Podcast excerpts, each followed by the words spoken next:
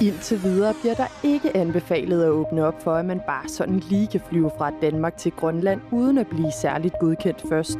Sådan lyder det fra formanden for den coronastab, der rådgiver Naalakkersuisut under coronakrisen. Det gælder forløbigt til og med maj. Det lille turistselskab Umanak Fjord Tours lukker og slukker, og så undersøger to kommuner muligheden for at lave en ny nationalpark her i landet. Alt det og mere til kan du høre om i denne aften radioavis. Mit navn er Anne Meisner. Velkommen til.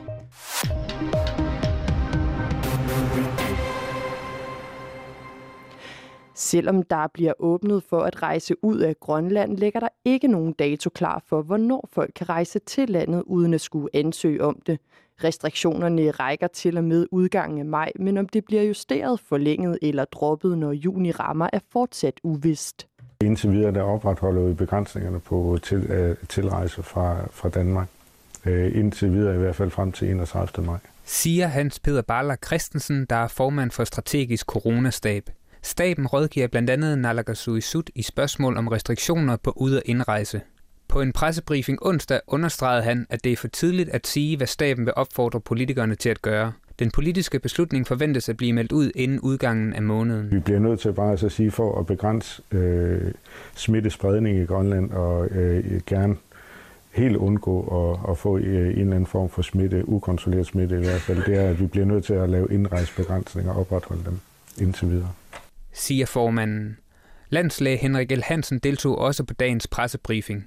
Ifølge ham giver det ikke mening at sige noget om, hvordan coronasituationen ser ud om en måned, som det er lige nu. Det skal ses i lyset af, hvor hurtigt tingene kan nå at udvikle sig, og hvor meget der allerede er sket inden for de sidste to måneder.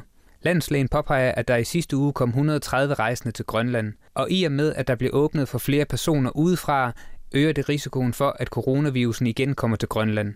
For det gør den på et tidspunkt, forklarede han under pressebriefingen. Vi prøver at kontrollere, men på et tidspunkt er der nogen, der slipper igennem. Det her er ikke overstået. Det er ikke over, understregede han. Som det er nu, skal man altså stadig ansøge om at få lov til at rejse ind i landet. I weekenden meddelte Naalakkersuisut, at man også fra nu af skal gentestes fem dage efter man er ankommet til Grønland. I dag er der kommet svar på 41 nye coronaprøver, og de var alle sammen negative.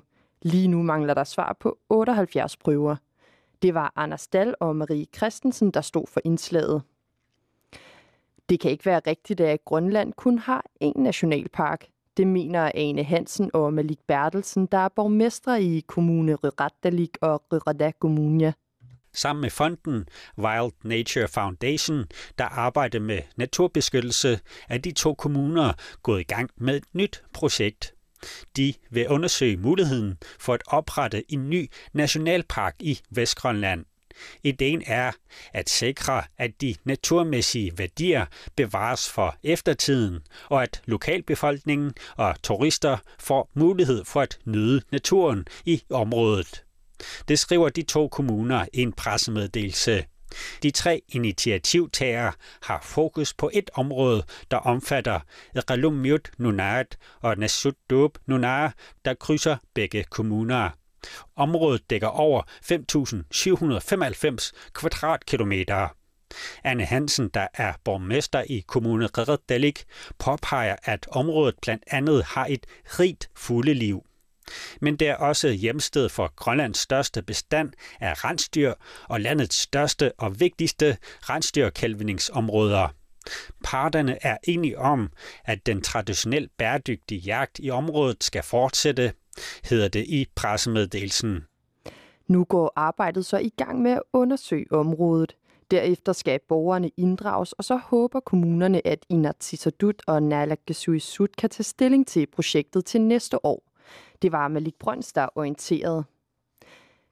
Det lille turistselskab Umanak Fjord Tours lukker og slukker. Coronakrisen har nemlig betydet, at der ikke kommer nogen turister til landet, efter at Naalakkersuisut lukkede for alle kommersielle fly og sejlruter til Grønland 21. marts. Siden da har turismeerhvervet levet i usikkerhed om, hvornår turisterne vender tilbage. Naalakkersuisut har endnu ikke givet nogen melding om, hvor længe isolationen af Grønland skal gælde, og det efterlader Umanak Fjord Tours med en række ubesvarede spørgsmål. Er der lukket ned for turister, eller er der ikke lukket ned? Kommer der nogen, kommer der ikke nogen? Eventuelt, hvornår åbner vi? Og når vores fremtid den er så usikker, som den er, og vi står til at tabe over en million i omsætning, så er vi nødt til at så agere nu, og, og på den måde øh, gå ud og så finde noget andet arbejde. Men havde vi vidst, hvad for en kurs vi skulle ligge, så kunne vi agere ud fra den. Siger direktør i Umanak Fjordtours Martin Sørensen. Turistselskabet har eksisteret siden august 2017, hvor Martin Sørensens enkeltmandsvirksomhed især har rettet øjnene mod de krydstogturister, der kommer til byen hvert år. Han har eksempelvis arrangeret sejlture i området, men når turisterne engang i fremtiden kommer tilbage til byen, bliver det altså uden Umanak Fjordtours. Havde Nalakasøysut givet en klar melding om fremtiden, selv hvis det var en melding om, at der ikke kommer turister i år, så havde Martin Sørensen ikke lukket Umanak Fjordtours. Nej, fordi så kunne jeg agere ud fra det. Så kunne jeg sætte kursen for min virksomhed og så sige, okay, så lægger vi stille nu, og så gør vi, så gør vi nogle andre ting.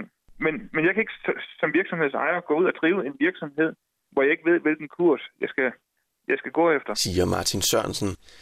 Umanak Fjordtours har søgt og fået del i de hjælpepakker, som Naalakkersuisut vedtog den 21. marts. 2 gange 23.000 kroner lød hjælpen på, men det er ifølge Martin Sørensen ikke nok til at holde selskabet i dvale. Hjælpepakker eller støtte, det hjælper jo altid. Øh, men når, når du har en, en stor drift, øh, når du har øh, dyre bådelån, du har andre aktiviteter, så kan du have andre lån, du kan betale af på øh, hele din drift, 23.000, øh, det er ikke ret mange penge siger altså direktør i Umanak Fjord Tours Martin Sørensen. KNR har i flere dage forsøgt at få Nalak Sok for erhverv Jes Svane til at svare på kritikken, men han har endnu ikke kunnet finde tid til at stille op til et interview. Det var Jens Betak, der stod for indslaget. Og så skal vi et kort smut til udlandet.